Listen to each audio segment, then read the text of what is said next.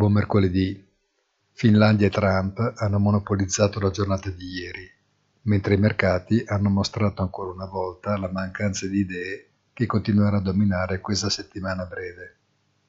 Il settore bancario resta ancora sotto attenta osservazione. Il petrolio si ferma, l'oro invece continua a salire e in maniera convincente. Buona giornata e come sempre appuntamento sul sito easy-finance.it.